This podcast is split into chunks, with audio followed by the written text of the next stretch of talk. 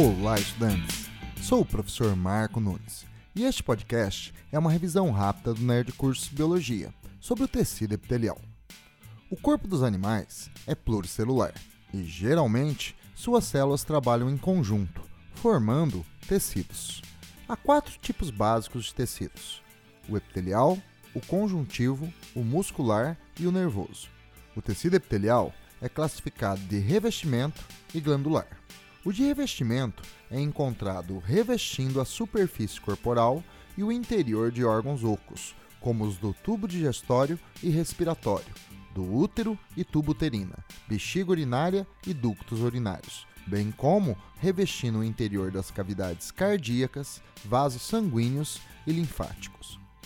O tecido epitelial glandular, ou secretor, é o principal tecido que forma as glândulas.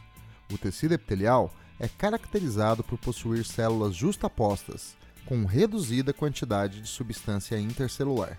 É um tecido inervado, não possui vasos sanguíneos, sendo nutrido com oxigênio e nutrientes vindos do tecido conjuntivo, que está sempre conectado ao tecido epitelial. É um tecido exposto a um intenso desgaste, possuindo células com alta capacidade proliferativa, realizando constantes divisões celulares por mitose. Bom, é isso aí. Continue firme nas revisões do Nerd Curso Biologia e bom estudo!